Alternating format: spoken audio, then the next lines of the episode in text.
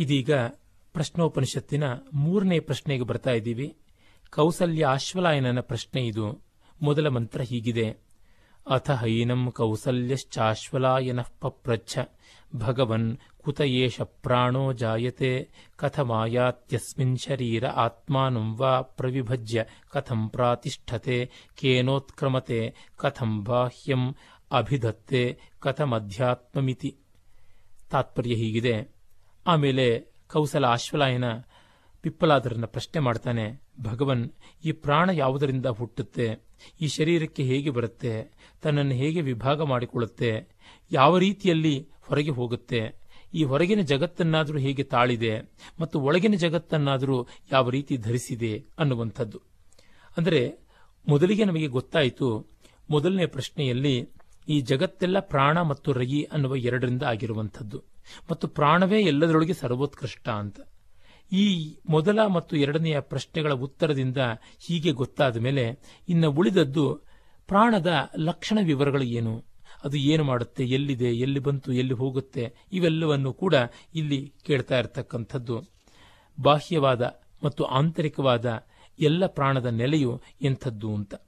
ಅದಕ್ಕೀಗ ಎರಡನೇ ಮಂತ್ರ ಬರುತ್ತೆ. ತುಂಬಾ ಸಂಕ್ಷಿಪ್ತವಾದ ಗದ್ಯಖಂಡ. ತಸ್ಮೈ ಸಹೋವಾಚ ಅತಿ ಪ್ರಶ್ನಾನ್ ಪೃಚ್ಛಸಿ ಬ್ರಹ್ಮಿಷ್ಠೋಸೀತಿ ತಸ್ಮಾತ್ತೇಹಂ ಬ್ರವೀಮಿ. ಪಿಪ್ಪಲಾದ ಹೇಳ್ತಾನೆ, ನೀನು ಅತಿ ಪ್ರಶ್ನೆ ಎಂದರೆ ಸೂಕ್ಷ್ಮವಾದ ಪ್ರಶ್ನೆಗಳನ್ನು ಕೇಳ್ತಾ ಇದೀಯಾ? ನಿನಗೆ ಅತಿಶಯವಾದ ಬ್ರಹ್ಮದ ಜಿಜ್ಞಾಸೆ ಇದೆ, ತಿಳ್ಕೊಳ್ಳುವ ಆಸ್ಥೆ ಇದೆ, ತಿಳ್ಕೊಳ್ತೀಯ? ಅದಕ್ಕಾಗಿ ನಾನು ನಿನಗೆ ಹೇಳ್ತೀನಿ ಅಂತ. ಒಳ್ಳೆಯ ಗುರುವಿಗೆ ಶಿಷ್ಯ ಸೂಕ್ಷ್ಮ ಸೂಕ್ಷ್ಮತರವಾದ ಪ್ರಶ್ನೆಗಳನ್ನು ಹಾಕಿದ್ರೆ ಬಹಳ ಸಂತೋಷ ಆಗುತ್ತೆ. ಅದೇ ಕೆಟ್ಟ ಗುರುವಿಗೆ ಪ್ರಶ್ನೆ ಹಾಕಿದರೆ ಕೋಪ ಬರುತ್ತೆ. ನಮ್ಮ ಸನಾತನ ಧರ್ಮದಷ್ಟು ಪ್ರಶ್ನೆಗಳನ್ನ, ಸಂದೇಹಗಳನ್ನ, ಅಭಿಪ್ರಾಯ ಭೇದಗಳನ್ನು ತೆರೆದ ಮನಸ್ಸಿನಿಂದ ಸ್ವಾಗತಿಸಿ ವಿವೇಚನೆ ಮಾಡಿದ್ದು ಮತ್ತೊಂದು ಇಲ್ಲ. ನಮ್ಮ ಉಪನಿಷತ್ತುಗಳೆಲ್ಲ ಪ್ರಶ್ನೆಯ ಮೂಲದವೇ. ವೇದವೇ ಪ್ರಶ್ನೆಯಲ್ಲಿರತಕ್ಕಂಥದ್ದು. ರಾಮಾಯಣ ಮಹಾಭಾರತಾದಿಗಳು ಪ್ರಶ್ನೆಗಳಿಂದಲೇ ಆರಂಭವಾಗುವುದು. ಎಲ್ಲ ಪ್ರಶ್ನೆಗೂ ಉತ್ತರ ಇದೆ. ಮತ್ತು ಆ ಉತ್ತರ ಕೊಡುವಲ್ಲಿ ಸಮಗ್ರಾನುಭವದ ತಾತ್ಪರ್ಯ ಇದೆ. ಇದು ನಾವು ಗಮನಿಸಬೇಕು. ಯಾಕೆಂದರೆ ಎಷ್ಟೋ ಜನ ನಮ್ಮದು ಪ್ರಶ್ನೆಯ ಸಂಸ್ಕೃತಿ, ಪ್ರಶ್ನೆಗಳನ್ನೇ ಕೇಳ್ತೀವಿ ಅಂತ ಹೇಳುವ ಭರದಲ್ಲಿ ಉತ್ತರವೂ ಉಂಟು. ಅದು ನಿಶ್ಚಯಾತ್ಮಕವಾದದ್ದು, ಇತ್ಯಾತ್ಮಕವಾದದ್ದು, ಏಕಂ ಸತ್ ಅನ್ನುವುದರೊಳಗೆ ಅದು ಪರ್ಯವಸಾನ ಆಗುವುದು ಅನ್ನುವುದನ್ನು ಮರೆಯುತ್ತಾರೆ. ಹೀಗೆ ಬಹುತ್ವ ಅಂತ ಹೇಳುವಾಗ ಜಗತ್ತಿನ ಬಹುತ್ವ ಉಂಟು, ಆದರೆ ಜಗದಂತರ್ಯಾಮಿಯಾದ ಬ್ರಹ್ಮತತ್ವದ ಏಕತ್ವ ಉಂಟು ಅನ್ನುವುದನ್ನು ಮರೆಯದೆ ನಾವು ಪ್ರಸಾರ ಮಾಡಬೇಕು. ಹಾಗಲ್ಲದೆ ಇದ್ರೆ ಕೇವಲ ಬಹುತ್ವ, ನಾನಾತ್ಮ ಅನ್ನುವುದು ಕೋಲಾಹಲದಲ್ಲಿ ಮುಗಿಯುತ್ತದೆ, ಕ್ಲೇಶದಲ್ಲಿ ಕಳೆಯುತ್ತದೆ. ಹಾಗಲ್ಲದೆ ತಳದಲ್ಲಿ ಏಕತೆ ಉಂಟು. ಎಷ್ಟು ಪ್ರಶ್ನೆಯೂ ಬರಲಿ ಅದಕ್ಕೆ ಉತ್ತರ ಉಂಟು. ಆದರೆ ಪ್ರಶ್ನೆಗಳನ್ನು ಕೇಳುವಲ್ಲಿ ಪ್ರಾಂಜಲ ಬುದ್ಧಿ ಬೇಕು. ದುರಾಗ್ರಹದಿಂದ ಕೇಳುವ ಪ್ರಶ್ನೆ ಅದು ಮತ್ತೊಂದು ರೀತಿಯಲ್ಲಿ ಅತಿ ಪ್ರಶ್ನೆಯಾಗುತ್ತದೆ. ಅಂಥದ್ದನ್ನ ಕೇಳಬಾರದು. ಅದು ಕೇಳಿದರೆ ತಲೆದಂಡ ಉಂಟು ಅನ್ನುವಂಥ ಎಚ್ಚರಿಕೆ ಕೂಡ ಬೃಹದಾರಣ್ಯಕೋಪನಿಷತ್ತಿನಲ್ಲಿ ಯಾಜ್ಞವಲ್ಕ್ಯರು ಗಾರ್ಗಿಯನ್ನು ಕುರಿತು ಹೇಳುವುದು ನಮಗಿಲ್ಲಿ ಅನುಸಂಧೇಯವಾಗುತ್ತದೆ. ಇನ್ನು ನಾವು ಮೂರನೆಯ ಮಂತ್ರದ ಕಡೆಗೆ ಹೋಗೋಣ. ಆತ್ಮನಯೇಷ ಪ್ರಾಣೋ ಜಾಯತೆ ಯಥೈಷಾ ಪುರುಷೇಚ್ಛಾಯೈ ತಸ್ಮಿನ್ನೇತದಾತತಂ ಮನೋಕೃತೇನಾಯಾತ್ಯಸ್ಮಿನ್ ಶರೀರೇ ತಾತ್ಪರ್ಯ ಹೀಗಿದೆ. ಈ ಪ್ರಾಣ ಆತ್ಮನಿಂದ ಹುಟ್ಟುತ್ತೆ. ಈ ಛಾಯಾಪುರುಷ ಹೇಗೆ ದೇಹವನ್ನು ಆಶ್ರಯಿಸಿಕೊಂಡು ಇರುತ್ತಾನೋ, ಅದೇ ರೀತಿ ಪ್ರಾಣ ಸತ್ಯ ಸ್ವರೂಪಿಯಾದಂಥ ಆತ್ಮದಲ್ಲಿ ಸಮರ್ಪಿತವಾಗಿದೆ, ಆತ್ಮದ ನೆರಳಿನಂತೆ ಇದೆ, ಮನಸ್ಸಿನ ಸಂಕಲ್ಪ ವಿಕಲ್ಪಾದಿ ಕರ್ಮಗಳ ಮೂಲಕ ಈ ಶರೀರಕ್ಕೆ ಬರುತ್ತೆ. ಅಂದರೆ ಪ್ರಾಣವೂ ಕೂಡ ಆತ್ಮದಿಂದಲೇ ಹುಟ್ಟಿದ್ದು. ನಾನು ಅನ್ನುವ ಭಾವದಿಂದಲೇ ಜೀವವೂ ಜನಿಸಿದ್ದು ಅನ್ನುವ ತಾತ್ಪರ್ಯ. ನಾನು ಅನ್ನುವ ಭಾವ ಇರುವುದರಿಂದ ಉಸಿರಾಟ. ಆ ಉಸಿರಾಟದಿಂದ ಮಿಕ್ಕದ್ದೆಲ್ಲ ಆದದ್ದು. ಹೇಗೆ ನೆರಳಿಗೆ ದೇಹ ಇಲ್ಲದೇ ಇದ್ದರೆ ಅಸ್ತಿತ್ವವೇ ಇಲ್ಲವೋ, ಹಾಗೆ ಆತ್ಮ ಇಲ್ಲದಿದ್ದರೆ ಈ ಪ್ರಾಣಕ್ಕೆ ಅಸ್ತಿತ್ವ ಇಲ್ಲ. ಆ ದೃಷ್ಟಿಯಿಂದ ಆತ್ಮಕ್ಕೆ ಅಧೀನದಲ್ಲಿರುವಂಥದ್ದು ಪ್ರಾಣ ಅಂತ ಗೊತ್ತಾಗುತ್ತದೆ. ಮತ್ತೆ ಸತ್ಯದಲ್ಲಿ ಸಮರ್ಪಿತವಾಗಿದೆ ಅಂದರೆ ಸತ್ ಅಸ್ತಿತ್ವದಲ್ಲಿಯೇ ಎಲ್ಲವೂ ಉಂಟು. ಆತ್ಮದ ಒಂದು ಮಹಾಸ್ವರೂಪ ಲಕ್ಷಣ ಸತ್ ಅನ್ನುವಂಥದ್ದು. ಸದೇಕಂ ಆತ್ಮ ಅನ್ನುವಂಥದ್ದು. ಮತ್ತೆ ಪ್ರಾಣ ಅನ್ನುವುದು ಗೋಚರಕ್ಕೆ ಬರುವುದು ಮನಸ್ಸಿನ ಸಂಕಲ್ಪ ವಿಕಲ್ಪಾದಿ ಕಾರ್ಯಗಳ ಮೂಲಕ. ಅಂದರೆ ನಾನು ಬದುಕಿದ್ದೀನಿ ಅಂತ ಗೊತ್ತಾಗುವುದು ನನ್ನ ಆಲೋಚನೆಯಿಂದ ಅನ್ನುವುದು ಇಲ್ಲಿ ಸ್ವಾರಸ್ಯ. ಅಂದಾಗ ಎಷ್ಟು ಸೂಕ್ಷ್ಮವಾಗಿ, ಸೊಗಸಾಗಿ ಉಪನಿಷತ್ತು ಇಂಥ ಮೂಲಭೂತ ಪ್ರಶ್ನೆಗಳನ್ನು ವಿವೇಚನೆ ಮಾಡಿದೆ ಅಂತ ತಿಳಿಯುತ್ತದೆ. ಇನ್ನು ನಾವು ನಾಲ್ಕನೆಯ ಮಂತ್ರಕ್ಕೆ ಹೋಗೋಣ. ಯಥಾ ಸಮ್ರಾಡೇವಾಧಿಕೃತಾನ್ ವಿನಿಯುಂಕ್ತೆ ಏತಾನ್ ಗ್ರಾಮಾನೇತಾನ್ ಗ್ರಾಮಾನ್ ಅಧಿತಿಷ್ಠಸ್ವ ಇತ್ಯೇವಂ ಏವೈಷ ಪ್ರಾಣ ಇತರಾನ್ ಪ್ರಾಣಾನ್ ಪೃಥಕ್ ಪೃಥಗೇವ ಸನ್ನಿಧತ್ತೆ ಪ್ರಾಣ ಯಾವ ರೀತಿಯಾಗಿ ವಿಭಾಗ ಮಾಡಿಕೊಳ್ಳುತ್ತದೆ, ಹೇಗೆ ಎಲ್ಲವನ್ನು ಹಂಚುತ್ತದೆ ಅನ್ನುವುದನ್ನ ಈ ಮಂತ್ರ ಹೇಳ್ತಾ ಇದೆ. ಇದರ ತಾತ್ಪರ್ಯ ಹೀಗಿದೆ. ಹೇಗೆ ರಾಜ, ಈ ಗ್ರಾಮವನ್ನು ನೀನಾಳು, ಈ ಗ್ರಾಮವನ್ನು ಅವನ ಆಳಲಿ ಎಂದು ಅಧಿಕಾರಿಗಳನ್ನು ನಿಯೋಜನೆ ಮಾಡ್ತಾನೋ, ಅದೇ ರೀತಿ ಮುಖ್ಯ ಪ್ರಾಣವು ಕೂಡ ಬೇರೆ ಬೇರೆ ಪ್ರಾಣಗಳನ್ನು ಬೇರೆ ಬೇರೆಯ ಕೆಲಸಗಳಿಗೆ ನಿಯೋಜನೆ ಮಾಡುತ್ತದೆ ಅಂತ. ಇದು ಒಳ್ಳೆಯ ದೃಷ್ಟಾಂತದಿಂದ ಕೂಡಿದೆ. ರಾಜನಾದವನು ಅಧಿಕಾರಿಗಳನ್ನು ನಿಯೋಜನೆ ಮಾಡಿದಂತೆ ಅಂತ. ಯಾವ ಯಾವ ಪ್ರಾಣಗಳಿಗೆ ಯಾವ ಯಾವ ಕಾರ್ಯಾಧಿಕಾರ, ಯಾವ ಯಾವ ಸ್ಥಾನಾಧಿಕಾರ ಅನ್ನುವಂಥದ್ದನ್ನ ಮುಂದೆ ನಾವು ನೋಡೋಣ. ಇದೀಗ ಐದನೆಯ ಮಂತ್ರ. ಪಾಯೋಪಸ್ಥೆ ಪಾನಂ ಚಕ್ಷುಶ್ರೋತ್ರೇ प्राणस्वयम् प्रातिष्ठते ಪ್ರಾತಿಷ್ಠತೆ तु समानः, एष ह्येतद्युतम् अन्नम्, समम् ನಯತಿ ತಸ್ಮಾದೇತಾ ಸಪ್ತಾರ್ಚಿಶೋ भवन्ति। ಪಾಯು ಮತ್ತು ಉಪಸ್ಥಗಳಲ್ಲಿ ಅಪಾನವಾಯು। ಪಾಯು ಮತ್ತು ಉಪಸ್ಥ ಅನ್ನುವಂಥದ್ದಕ್ಕೆ ವಿಸರ್ಜನೇಂದ್ರಿಯ ಮತ್ತು ಜನನೇಂದ್ರಿಯ ಅನ್ನುವ ತಾತ್ಪರ್ಯ। ಅಲ್ಲಿ ಅಪಾನವಾಯು ಇರುತ್ತದೆ. ಅಂದರೆ ದೇಹದಿಂದ ಅಧೋಮುಖವಾಗಿ ಯಾವುದೆಲ್ಲ ಹೊರಡುತ್ತದೆ, ಅದೆಲ್ಲ ಅಪಾನ ಅಂತ. ಅಲ್ಲಿ ನಾವು ರೋಮಕೂಪಗಳಿಂದ ಹೋಗುವ ಬೆವರನ್ನೂ ತೆಗೆದುಕೊಳ್ಳಬಹುದು, ಮಲಮೂತ್ರಾದಿಗಳು ಶುಕ್ಲ ಶೋಣಿತಾದಿಗಳು ಇವೆಲ್ಲವನ್ನೂ ತೆಗೆದುಕೊಳ್ಳಬಹುದು. ಮೂಗು ಬಾಯಿಗಳಿಂದ ಬರುತ್ತಾ ಇರುವ ಪ್ರಾಣರೂಪಿಯಾಗಿ ಪ್ರಾಣನೇ ಇದ್ದಾನೆ. ಅಂತಂದರೆ ಉಸಿರಾಟವೇ ಆಗಿರ್ತಕ್ಕಂಥವನು ಪ್ರಾಣ. ಅಂದರೆ ಮೂಗು ಬಾಯಿ ಎರಡರಿಂದಲೂ ಕೂಡ ಮೇಲ್ಮುಖವಾಗಿ ಉಸಿರಾಟ ನಡೆಯುತ್ತಾ ಇರುತ್ತದೆ ಅಂತ. ಮತ್ತೆ ಈತ ಕಣ್ಣು ಕಿವಿಗಳು ಅಲ್ಲಿ ಕೂಡ ಪ್ರತಿಷ್ಠಿತನಾಗಿದ್ದಾನೆ. ದೂರೇಂದ್ರಿಯ ಸಂವೇದನೆ, ಅಂದರೆ ಕಣ್ಣು, ಕಿವಿ, ಮೂಗು, ಇವು ಮೂರು ದೂರ ಸಂವೇದನೆ ಉಳ್ಳವು. ಈ ಮೂರರಲ್ಲಿ ಕೂಡ ಮುಖ್ಯನಾದ ಪ್ರಾಣುವಿನ ವ್ಯವಸ್ಥೆ ಉಂಟು ಅಂತ. ಮಧ್ಯದಲ್ಲಿ, ಅಂದರೆ ನಾಭಿಯಲ್ಲಿ ಸಮಾನ ಉಂಟು. ಈತನೇ ಹೋಮ ಮಾಡಿದ ಅನ್ನವನ್ನು ಸಮನಾಗಿ ಹಂಚ್ತಾನೆ ಅನ್ನುವಂಥ ಮಾತು ಬರುತ್ತೆ. ಅಂದರೆ ಆಹುತಿ ತೆಗೆದುಕೊಂಡ ಹೋಮದ ಯಾವ ಭಾಗ ಉಂಟು ಅದೆಲ್ಲ ದೇವತೆಗಳಿಗೆ ಹೇಗೆ ಸಲ್ಲುತ್ತದೆಯೋ ಆ ರೀತಿ ಅಂತ. ಜೊತೆಗೆ ತಿಂದದ್ದು ಅನ್ನ ಜೀರ್ಣ ಮಾಡತಕ್ಕಂಥದ್ದು ಅನ್ನುವ ತಾತ್ಪರ್ಯ. ಇಲ್ಲಿ ಆಹುತಿ ಕೊಟ್ಟ ಅನ್ನವನ್ನ ವಿತರಣೆ ಮಾಡುವುದು ಅನ್ನೋದು ಯಾತಕ್ಕೆಂದ್ರೆ, ನಾವು ಆಹಾರವನ್ನು ಒಂದು ಯಜ್ಞದಂತೆ ಭಾವಿಸಿ ಸ್ವೀಕಾರ ಮಾಡ್ತೀವಿ, ಜಠರಾಗ್ನಿಗೆ ಕೊಟ್ಟಂತ ಆಹುತಿ ಹವಿಸ್ಸು ಅಂತ ಭಾವಿಸ್ತೀವಿ. ಆ ಕಾರಣದಿಂದಲೇ ಭೋಜನ ಕಾಲದಲ್ಲಿ ಪ್ರಾಣಾಯ ಸ್ವಾಹ, ಸಮಾನಾಯ ಸ್ವಾಹ ಇತ್ಯಾದಿಯಾಗಿ ಮಂತ್ರಗಳು ಸ್ವಾಹಾಕಾರವಾಗಿ ಬರುತ್ತವೆ. ಆಯಾ ದೇವತೆಗಳಿಗೆ ಕೊಡುವ ಒಂದು ಆಹುತಿ ಸ್ವಾಹಾಕಾರದಿಂದ ಕೂಡಿರಬೇಕು ಅನ್ನುವುದು ನಮಗೆ ಗೊತ್ತೇ ಇದೆಯಷ್ಟೆ. ಹೀಗೆ ಪಂಚಪ್ರಾಣಗಳಲ್ಲಿ ಪ್ರಾಣ, ಅಪಾನ, ಸಮಾನವನ್ನು ಹೇಳಿದ್ದಾಯಿತು. ಇನ್ನು ಉದಾನ ಮತ್ತು ವ್ಯಾನಗಳು ಬರಬೇಕು. ಆ ಒಂದು ವಿವರಗಳನ್ನು ನಾವು ಮುಂದೆ ನೋಡೋಣ. ಈಗ ಆರನೆಯ ಮಂತ್ರ. ಹೃದಯ ಆತ್ಮ ಅತ್ರೈತದೇಕಶತಂ ನಾಡೀನಾಂ ತಾಸಾಂ ಶತಂ ಶತಮೇಕೈಕಸ್ಯಾಂ ದ್ವಾಸಪ್ತತಿರ್ದ್ವಾಸಪ್ತತಿ ಪ್ರತಿಶಾಖಾ ನಾಡಿ ಸಹಸ್ರಾಣಿ ಭವಂತ್ಯಾಸು ವ್ಯಾನಶ್ಚರತಿ ಈ ಮಂತ್ರದ ತಾತ್ಪರ್ಯ ಹೀಗಿದೆ. ಆತ್ಮ ಹೃದಯದಲ್ಲಿಯೇ ನೆಲೆಯಾಗಿದೆ. ಅಲ್ಲಿ ನೂರೊಂದು ನಾಡಿಗಳು ಇವೆ. ಅವೊಂದೊಂದರಲ್ಲಿ ನೂರು ನೂರು ಇವೆ. ಒಂದೊಂದು ಶಾಖೆಯಲ್ಲಿ ಎಪ್ಪತ್ತೆರಡು ಎಪ್ಪತ್ತೆರಡು ಸಾವಿರ ನಾಡಿಗಳು ಇರುತ್ತವೆ. ಅವುಗಳಲ್ಲಿ ವ್ಯಾನ ಸಂಚಾರ ನಡೆಯುತ್ತಾ ಇರುತ್ತದೆ ಅಂತ. ಅಂದರೆ ದೇಹದ ಸಮಗ್ರ ಭಾಗಗಳಲ್ಲಿ, ಸಮಸ್ತ ಅವಕಾಶಗಳಲ್ಲಿ ವ್ಯಾನದ ಸಂಚಾರ ಉಂಟು ಅಂತ. ಹೃದಯದಲ್ಲಿ ಹೃತ್ ಅಯಂ, ಇದು ಒಳಗೆ ಇರತಕ್ಕಂಥದ್ದು ಅಂತ, ಅದು ಆತ್ಮಸ್ವರೂಪದ ನೆಲೆಯಾಗಿರುವುದು. ಅಲ್ಲಿ ನೂರೊಂದು ನಾಡಿಗಳು ಇವೆ ಅಂತ. ಈ ಸಂಖ್ಯೆಗಳನ್ನು ನಾವು ಆಧುನಿಕ ವೈದ್ಯಶಾಸ್ತ್ರದ ಯಾವುದೇ ಒಂದು ನರನಾಡಿಗಳ ಜೊತೆಗಾಗಲಿ, ಧಮನಿಗಳ ಜೊತೆಗಾಗಲಿ ಸಮೀಕರಣ ಮಾಡಿ ನೋಡುವುದಲ್ಲ. ಅಸಂಖ್ಯ ಅನ್ನುವುದು ತಾತ್ಪರ್ಯ. ಅಸಂಖ್ಯವಾದ ನಾಡಿಗಳಲ್ಲಿ, ಅಂದರೆ ನಮ್ಮ ದೇಹದಲ್ಲಿರ್ತಕ್ಕಂಥ ನರಮಂಡಲದ ತಂತುಗಳಿರಬಹುದು, ರಕ್ತನಾಳಗಳಿರಬಹುದು ಮಾಂಸ ಪೇಶಿಗಳಿರಬಹುದು ಇವೆಲ್ಲ ಕಡೆಯಲ್ಲಿಯೂ ಜೀವ ಸಂಚಾರ ಚೈತನ್ಯದ ಸಂಚಾರ ಎವ್ರಿವೇರ್ ಎನರ್ಜಿ ಇಸ್ ಮೂವಿಂಗ್ ಅಂತೀವಲ್ಲ, ಅದು ಉಂಟು ಅನ್ನುವುದಷ್ಟೇ ಇಲ್ಲಿ ತಾತ್ಪರ್ಯವಾಗಿ ನಾವು ಅರ್ಥ ಮಾಡಿಕೊಳ್ಳಬೇಕು. ವಿಶೇಷತೆಯ ಅನಿತಿ, ವ್ಯಾಪಕತೆಯ ಅನಿತಿ ಇತಿ ವ್ಯಾನ ಅಂತ ಎಲ್ಲ ಕಡೆಯಲ್ಲಿಯೂ ವ್ಯಾಪಿಸಿಕೊಂಡಿರೋದ್ರಿಂದ ವ್ಯಾನ ಅಂತ ಹೆಸರಾಗಿದೆ. ಇನ್ನು ಉದಾನದ ಬಗ್ಗೆ ನಾವು ಮುಂದಿನದಾದ ಏಳನೆಯ ಮಂತ್ರದಲ್ಲಿ ನೋಡಬಹುದು. ಅಥೈಕಯೋರ್ಧ್ವ ಉದಾನ ಪುಣ್ಯೇನ ಪುಣ್ಯಂ ಲೋಕೇನ ನಯತಿ ಪಾಪೇನ ಪಾಪಂ ಉಭಾಭ್ಯಾಮೇವ ಮನುಷ್ಯಲೋಕಂ. ಈ ಮಂತ್ರದ ತಾತ್ಪರ್ಯ ಹೀಗಿದೆ. ಒಂದು ನಾಡಿಯಿಂದ ಉದಾನವಾಯು ಊರ್ಧ್ವಗಾಮಿಯಾಗಿ ಪುಣ್ಯದಿಂದ ಪುಣ್ಯಲೋಕಕ್ಕೂ ಪಾಪದಿಂದ ನರಕಕ್ಕೂ ಪುಣ್ಯ ಪಾಪಗಳಿಂದ ಮನುಷ್ಯಲೋಕಕ್ಕೂ ಸಂಚಾರ ಮಾಡಿಸುತ್ತದೆ. ಇದರ ಸ್ವಾರಸ್ಯ ಹೀಗಿದೆ. ನೂರೊಂದು ನಾಡಿ ಅಂತ ಹೇಳಿದವಲ್ಲ, ಅಲ್ಲಿ ಇರುವ ಒಂದು ನಾಡಿ ಅದನ್ನು ಸುಷುಮ್ನ ನಾಡಿ ಅಂತ ಯೋಗಶಾಸ್ತ್ರ ಕರೆಯುತ್ತದೆ. ಅಲ್ಲಿ ಕುಂಡಲಿನಿ ಸಂಚಾರ ಅಂತ. ಸಾಮಾನ್ಯವಾಗಿ ಮಿಕ್ಕ ನೂರು ನಾಡಿಗಳಲ್ಲಿ ಐವತ್ತು ಐವತ್ತು ಇಡ ಮತ್ತು ಪಿಂಗಳಾದ ವರ್ಗಕ್ಕೆ ಬರುತ್ತವೆ. ಉಳಿದದ್ದು ಒಂದೇ ಸುಷುಮ್ನ ನಾಡಿ, ಅದೊಂದೇ ನೇರವಾಗಿರುವುದು ಮೂಲಾಧಾರದಿಂದ ಸಹಸ್ರಾರದವರೆಗೆ ಹೋಗುವಂಥದ್ದು ಅಂತೆಲ್ಲ ತಂತ್ರಾದಿ ಶಾಸ್ತ್ರಗಳಲ್ಲಿ ಬರುತ್ತದೆ. ಅದು ಹಾಗಿರಲಿ, ಒಂದು ನಾಳಿಕೆಯ ಮೂಲಕ ಉದಾನವಾಯು ಊರ್ಧ್ವಗಾಮಿಯಾಗಿ ವಾಕ್ಸ್ವರೂಪಿಯಾಗಿದೆ ಅಂತ. ಈ ಮಂತ್ರದಲ್ಲಿ ವಾಕ್ಸ್ವರೂಪದ ವಿವರವಿಲ್ಲವಾದರೂ ನಮಗೆ ಭಾಷ್ಯಾದಿಗಳಿಂದ ಗೊತ್ತಾಗುತ್ತದೆ, ಉದಾನ ವಾಚಿ ಪ್ರತಿಷ್ಠಿತವಾದಂಥದ್ದು ಅಂತ. ಮಾತಿನಲ್ಲಿ ನೆಲೆಗೊಂಡದ್ದು. ಮಾತಿನಿಂ ನಗೆನುಡಿಯು ಮಾತಿನಿಂ ಹಗೆಹೊಲೆಯು ಮಾತಿನಿಂ ಸರ್ವಸಂಪದವು ಲೋಕಕ್ಕೆ ಮಾತೇ ಮಾಣಿಕ್ಯ ಸರ್ವಜ್ಞ ಅಂತ ಸರ್ವಜ್ಞ ಹೇಳದನಲ್ಲ. ಆ ಮಾತಿನ ಮೂಲಕವಾಗಿ ಅಂತರ್ಬಹಿರ್ಲೋಕಗಳಿಗೆ ಸಂವಹನ ಬಂದು ಅದು ಪುಣ್ಯದ ಮೂಲಕವಾಗಿ, ಪುಣ್ಯಲೋಕಕ್ಕೆ ಪಾಪದ ಮೂಲಕವಾಗಿ, ಪಾಪಲೋಕವಾದ ನರಕಕ್ಕೆ ನಮ್ಮನ್ನ ಕೊಂಡೊಯ್ಯುತ್ತದೆ. ಇವೆರಡರ ಮಿಶ್ರಣದಿಂದ ಮನುಷ್ಯ ಲೋಕದಲ್ಲಿ ಉಳಿಸಿದೆ. ಅಂದ್ರೆ ಇಲ್ಲಿಯೇ ನರಕ, ಇಲ್ಲಿಯೇ ಸ್ವರ್ಗ.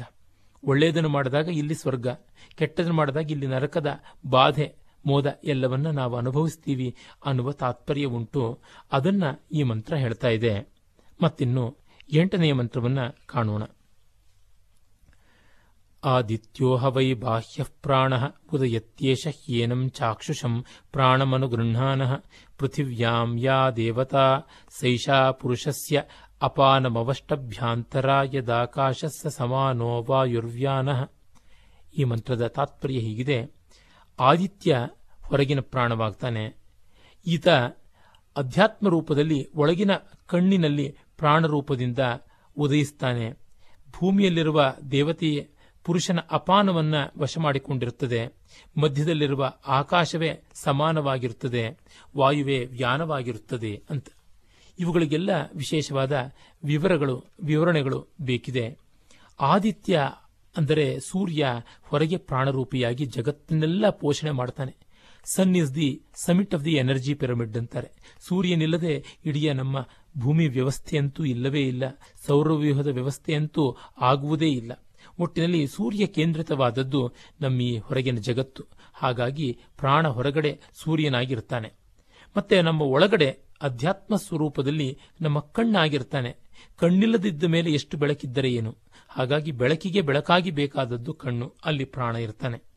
ಮತ್ತೆ ಪೃಥ್ವಿ ಸ್ಥಾನೀಯನಾದಂಥ ದೇವತೆ ಅಂತನ್ನುವಾಗ ಅಗ್ನಿ ಅಂತ ಗೊತ್ತಾಗುತ್ತದೆ. ಪೃಥ್ವಿ ಸ್ಥಾನೀಯನಾದ ಅಗ್ನಿ ದೇವತೆಯಾಗಿ ಮತ್ತು ಅಗ್ನಿಜನ್ಯವಾದ ಆಪೋದೇವತೆಯಾಗಿ ಅಪಾನ ಸ್ವರೂಪಿಯಾಗಿದ್ದಾನೆ ಅಂತ.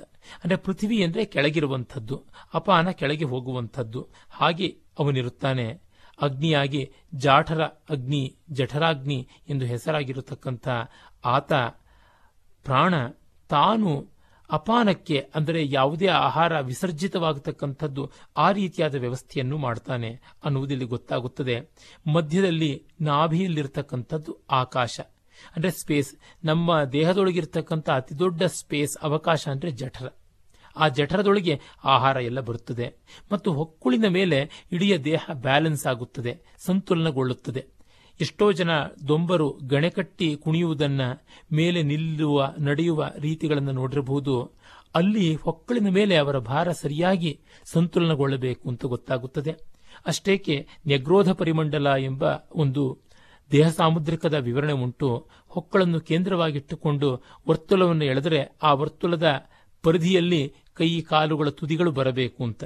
ಇದನ್ನೇ ಡವಿಂಚಿಯಲ್ಲಿ ನಾವು ವಿಟ್ರುವಿಯನ್ ಮ್ಯಾನ್ ಅನ್ನುವಂಥ ಒಂದು ಚಿತ್ರದ ಮೂಲಕವಾಗಿ ಕೂಡ ನೋಡ್ತೀವಿ ಅಂತಂದ್ರೆ ನಮ್ಮ ಪರಿಕಲ್ಪನೆಗಳು ಹೇಗೆ ಪಾಶ್ಚಾತ್ಯ ದೇಶಾದಿಗಳನ್ನೆಲ್ಲ ಪ್ರವೇಶ ಮಾಡಿವೆ ಅಂತ ಗೊತ್ತಾಗುತ್ತದೆ.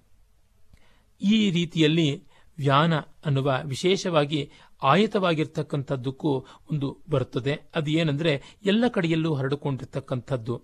ಗಾಳಿಯ ರೂಪದಲ್ಲಿ ಹೊರಗೆ ಇರತಕ್ಕಂಥದ್ದು. ಒಳಗೆಲ್ಲ ಶಕ್ತಿ ರೂಪದಲ್ಲಿ ಸಂಚಾರ ಮಾಡುವಂಥದ್ದು ಅಂತ. ಹೀಗೆ ಪ್ರಾಣ, ಅಪಾನ ಸಮಾನ ವ್ಯಾನಗಳಾದವು. ಉದಾನವಂತೂ ವಾಕ್ಸ್ವರೂಪವಾಗಿ ಇದ್ದದ್ದು ಅನ್ನುವುದನ್ನು ಮುಂದಿನ ಮಂತ್ರದಲ್ಲಿ ನಾವು ಕಾಣೋಣ. ಅದು ಒಂಬತ್ತನೇ ಮಂತ್ರ.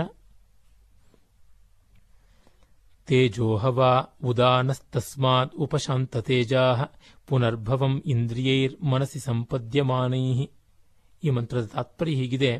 ತೇಜಸ್ಸೇ ಉದಾನ. ಅದು ಕ್ಷೀಣವಾದಾಗ ಕ್ಷೀಣ ತೇಜಸ್ನವನಾಗ್ತಾನೆ. ಮನಸ್ಸಿನ ಜೊತೆಗೆ, ಇಂದ್ರಿಯಗಳ ಜೊತೆಗೆ ಪುನರ್ಜನ್ಮಾದಿಗಳನ್ನು ಗಳಿಸುತ್ತದೆ ಅಂತ. ವಾಕ್ಸುರೂಪವೇ ಉದಾನ. ಅದು ತೇಜೋರೂಪವಾದದ್ದು. ಕಾಂತಿಯಿಲ್ಲದ ಮಾತಿನಿಂದ ಯಾವ ಪ್ರಯೋಜನವೂ ಇಲ್ಲ. ಮತ್ತು ಮಾತು ಎಲ್ಲ ಇಂದ್ರಿಯಗಳ ಜೊತೆಗೆ ಸೇರುತ್ತದೆ. ಮನಸ್ಸಿನಲ್ಲೊಂದು ಭಾವ ಬರಬೇಕು. ಆ ಭಾವಕ್ಕೆ ನಿಷ್ಕರ್ಷೆ ಬುದ್ಧಿಯಿಂದಾಗಬೇಕು. ಅದಕ್ಕೆ ಬೇಕಾದಂಥ ಶಬ್ದಾದಿಗಳೆಲ್ಲವೂ ಕೂಡ ಚಿತ್ತ ಅನ್ನುವ ಜ್ಞಾಪಕ ಸಂಪುಟ, ಮೆಮೊರಿ ಇಲ್ಲಿಂದ ಬರುವಂಥದ್ದು. ಮತ್ತು ನಾನು ಅನ್ನುವ ಅಭಿಮಾನದಿಂದ, ಅಹಂಕಾರದಿಂದ ಅಂದರೆ ಗರ್ವ ಅಂತಲ್ಲ. ನಾನು ಎಂಬ ಅಸ್ಮಿತಾ ಪ್ರಜ್ಞೆಯಿಂದ ಮಾತು ಹೊರಡಬೇಕು. ಅದಕ್ಕೆ ಬಾಯಿಯಲ್ಲಿ ನಾಲಿಗೆ, ಹಲ್ಲು, ಬಾಯಂಗುಳ ಮೊದಲಾದ ಇವೆಲ್ಲ ಅಂಗೋಪಾಂಗಗಳು ಕೆಲಸ ಮಾಡಬೇಕು. ಮತ್ತು ಕಣ್ಣಿಂದ, ಕಿವಿಯಿಂದ ಎಲ್ಲ ಜಗತ್ತನ್ನು ಗ್ರಹಿಸದೆ ಮಾತು ಹೊರಡೋದಕ್ಕೆ ಕಷ್ಟವಾಗುತ್ತದೆ. ಜಗತ್ ಸಾಮಗ್ರಿ ಒಳಗೆ ಸೇರಬೇಕು ಅನ್ನುವಾಗ ಇಡೀ ದೇಹಾದಿಗಳು ಬೇಕು. ಹೀಗೆ ಇದೆಲ್ಲಕ್ಕೂ ತೇಜಸ್ಸು ಮೂಲಭೂತವಾದದ್ದು.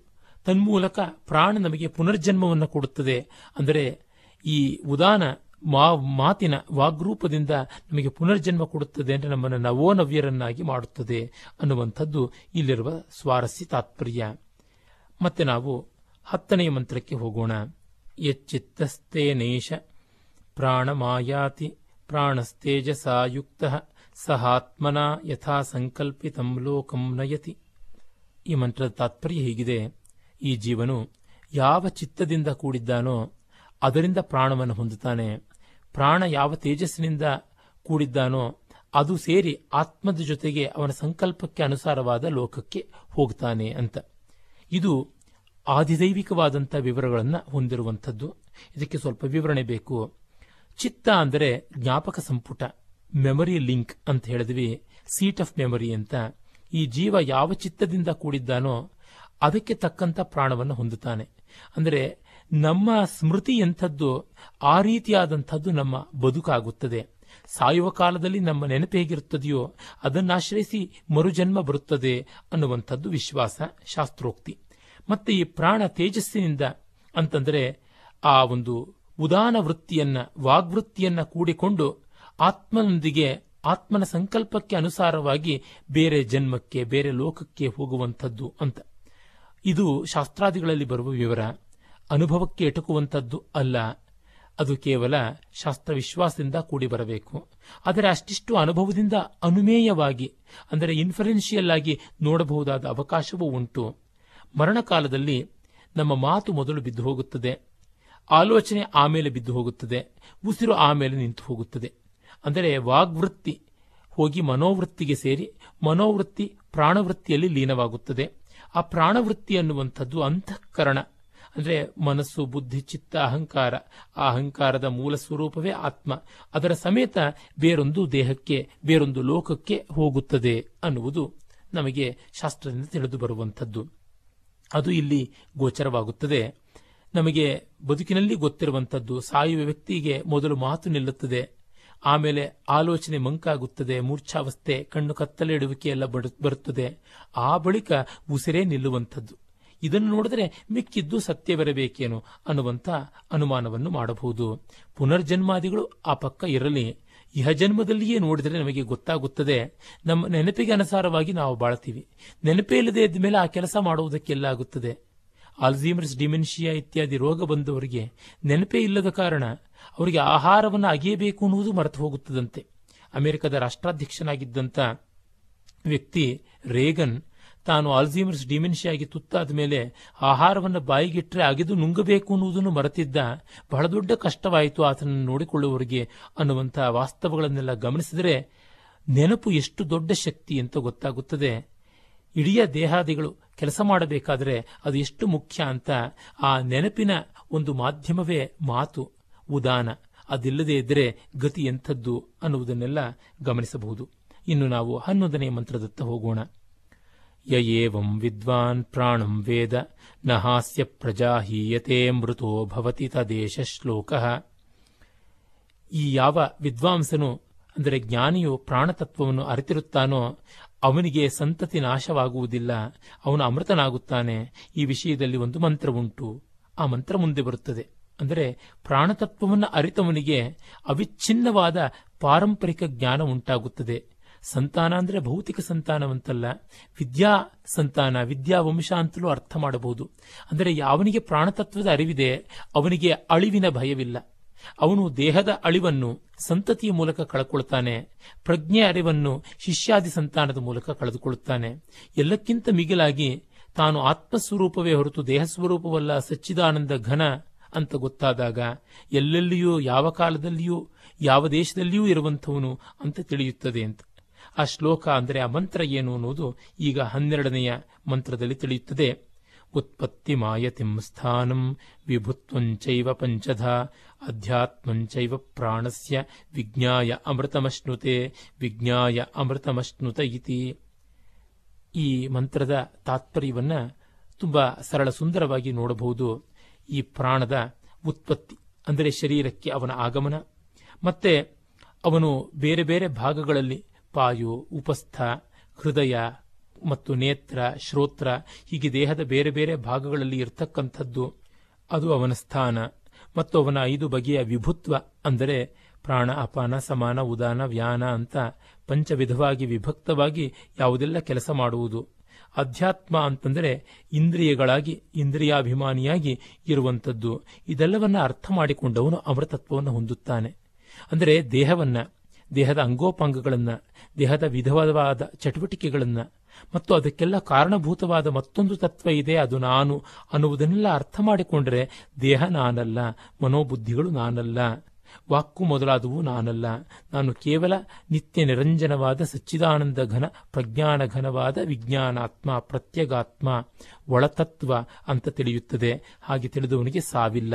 ಕಾರಣ ಸಾವು ದೇಹಕ್ಕೆ, ಮನಸ್ಸಿಗೆ, ಜ್ಞಾಪಕಕ್ಕೆ ಅದಕ್ಕೆ ಹೊರತು ನಾನು ಅನ್ನೋ ಭಾವಕ್ಕಲ್ಲ ಆತ್ಮಕ್ಕಲ್ಲ ಅಸ್ತಿತ್ವಕ್ಕೆ ಜ್ಞಾನಕ್ಕೆ ಮತ್ತು ಆನಂದಕ್ಕೆ ಅಲ್ಲ ಅನ್ನುವುದು ತಿಳಿಯುತ್ತದೆ.